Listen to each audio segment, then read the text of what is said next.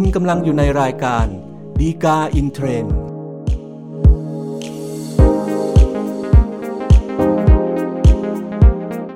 สวัสดีครับท่านผู้ชมท่านฟังทุกท่านนะครับ พบกันอีกครั้งกับรายการฎีกาอินเทรนด์รายการที่นำสาระดีๆ ที่น่าสนใจจากคำพิพากษาศาลฎีกา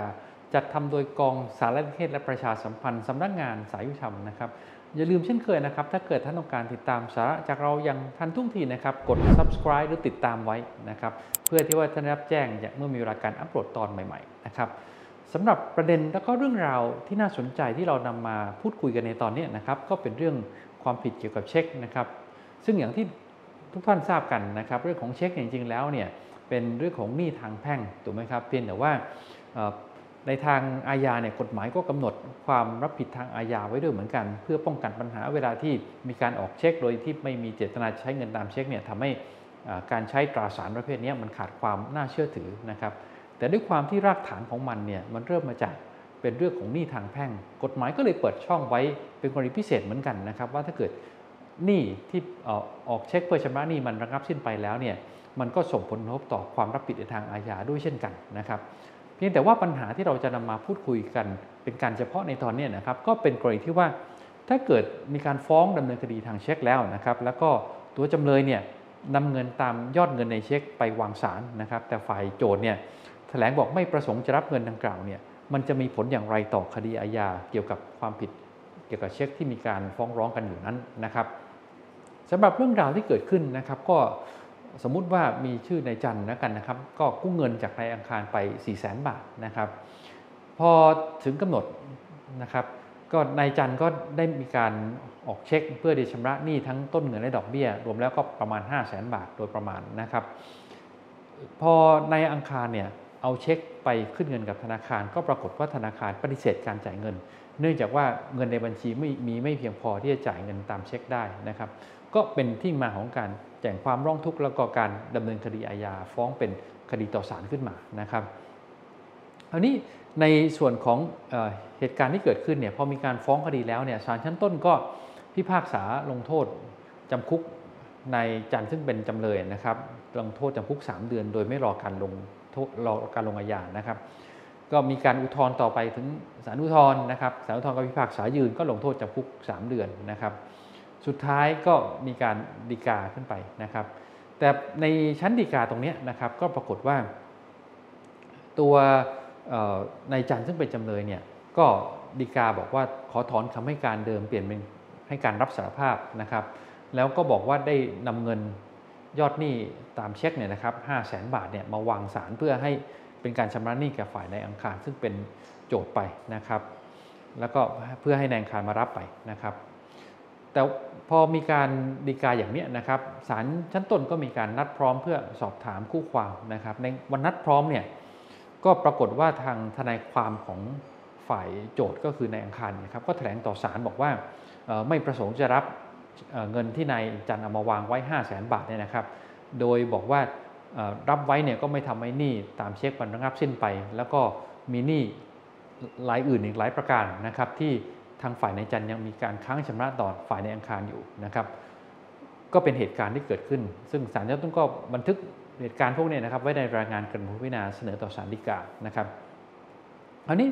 ในส่วนของอความผิดที่เกิดขึ้นนะครับ แล้วก็ข้อที่จริงต่างๆที่เกิดขึ้นเนี่ยมาดูในส่วนแรกก่อน อันนี้ส่วนแรกที่ทางฝ่ายนายจันยื่นฎีกาแล้วบอกว่าขอถอนคำให้การเดิมเป็นให้การรับสารภาพถูกไหมฮะอันเนี้ย มันก็คงจะเป็นเรื่องที่ว่าล่วงเลยเวลาไปแล้วนะครับ เพราะว่าการที่จะแก้ไขคำให้การของจำเลยเนี่ยตามประมวลกฎหมายวิธีพิจารณาความอาญามาตรา 163วรรคสองนะครับก็ต้องทำก่อนที่ศาลชั้นต้นเนี่ยจะมีคำพิพากษา แต่ว่าตอนนี้มันล่วงเลยจะถึงขั้นศาลฎีกาแล้วนะครับ เพราะฉะนั้นสิ่งที่นายจันทำก็เป็นเพียงแค่ว่าสละประเด็นข้อต่อสู้ในคดีที่มันมีอยู่นะครับแล้วก็กลายเป็นรับข้อได้จริงตามคำพิพากษาของศาลอุทธรณ์ไปเท่านั้นเองนะครับ คราวนี้ ปัญหาเนี่ยก็คงอยู่ในส่วนของเอเหตุการณ์ที่เกิดขึ้นที่ว่าพอเอาเงินตามเช็คมาวางแล้ว แล้วก็ศาลชั้นต้นสอบถาม แล้วทางฝ่ายทนายความของในอังคารก็ถแถลงต่อศาลอย่างที่เราคุยกันนะครับ ว่าไม่ประสงค์จะรับชำระหนี้นะครับ ในส่วนตรงนี้เนี่ยย้อนกลับไปดูกฎหมายนิดหนึ่งนะครับ ตามพระราชบัญญัติว่าด้วยความผิดอันเกิดจากการใช้เช็คพศ2534 มาตรา7เนี่ยกำหนดไว้นะครับว่า หากหนี้ที่ผู้กระทำความผิดได้ออกเช็คเพื่อ ใช้เงินนั้นเนี่ยได้สิ้นผลผูกพันไปก่อนที่ศาลมีคำพิพากษาถึงที่สุดเนี่ยก็ให้ถือว่าคดีเลิกกันตามประมวลกฎหมายวิธีพิจารณาความอาญานะครับ ซึ่งอันนี้คดีก็ยังไม่ถึงที่สุดถูกไหมครับว่าเพราะมีการยื่นดีกาต่อศาลนะครับ คราวนี้ในเหตุการณ์ที่เกิดขึ้นเนี่ย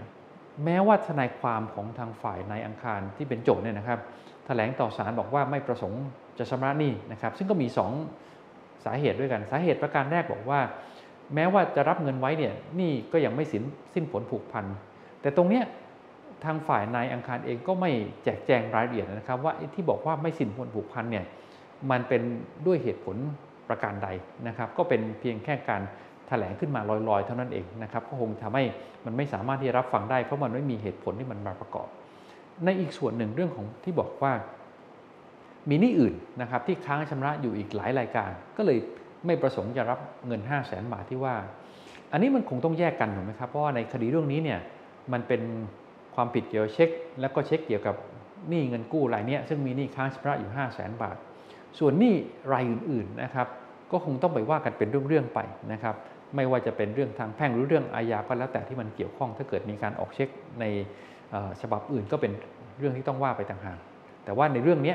ก็คงจะต้องดูเฉพาะเหตุการณ์ด้วยข้อเท็จจริงที่เกี่ยวข้องกับเช็ค แล้วก็หนี้รายนี้เท่านั้นนะครับ คราวนี้พอการที่ทางฝ่ายนายจันเอายอดเงินเต็มจำนวนตามเช็คเนี่ยนะครับมาวางเพื่อชำระหนี้ที่ศาลแล้วเนี่ยนะครับ มันก็เป็นการวางทรัพย์เพื่อใช้หนี้ถูกไหมครับ การที่ทางฝ่ายเจ้าหนี้เนี่ยบอกว่าไม่ประสงค์จะมารับ อันนั้นก็เป็นเรื่องของทางฝ่ายเจ้าหนี้เองนะครับว่าเขาจะมารับหรือไม่ก็เป็นเรื่องของเขา แต่ว่ามันก็มีผลทำให้เมื่อวางเงินเพื่อชำระหนี้แล้วเนี่ยหนี้มันก็ระงับสิ้นไปนะครับ นี้เดิมเมื่อนี้เดิมสิ้นผลผูกพันไปแล้วนะครับ มันก็ทำให้ต้องถือว่าคดีอาญาเนี่ยสิทธิในการนำคดีอาญามาฟ้องเลิกกันด้วยนะครับ อันนี้ก็เป็นไปตามประมวลกฎหมายวิธีพิจารณาความอาญามาตรา 39 อยู่แล้วนะครับเพราะฉะนั้นสุดท้ายนะครับก็พอสรุปได้ว่า ถ้าหากจำเลยในคดีที่ถูกฟ้องว่าออกเช็คโดยไม่มีเจตนาใช้เงินตามเช็คนะครับ ได้นำเงินมาวางสารเพื่อชำระหนี้ทั้งหมดตามเช็คแล้วนะครับ แม้ว่าทางฝ่ายโจทย์เนี่ยจะแถลงว่าไม่ประสงค์ที่จะรับเงินนะครับ แต่ก็ต้องถือว่านี่ตามเช็คเนี่ยมันสิ้นผลผูกพันไปนะครับ แล้วก็มีผลอย่างที่เราคุยกันก็คือว่าทำให้สิทธิ์ในการนำคดีอาญามาฟ้องเนี่ยเป็นอันเลิกกันไปด้วยนะครับสำหรับท่านที่ต้องการศึกษาข้อมูลเพิ่มเติมนะครับ ดูได้จากคำพิพากษาสารดีกาที่ 1731ทับ2565 ครับ ก็เป็นครบถ้วนครับสำหรับรายการดีกาอินเทรนในตอนนี้นะครับ อย่าลืมเช่นเคยนะครับ ถ้าเกิดท่านต้องการติดตามสาระจากเรา อย่างทันทุกทีนะครับ กด subscribe หรือติดตามไว้นะครับ พบกันใหม่ในตอนหน้านะครับ ซึ่งเราคงจะพยายามสรรหาสาระที่น่าสนใจ จากคำพิพากษาสารดีกามานำเสนอสู่ท่านผู้ชม ท่านผู้ฟังทุกท่านเช่นเคยครับ พบกันใหม่ในตอนหน้าครับ สวัสดีครับ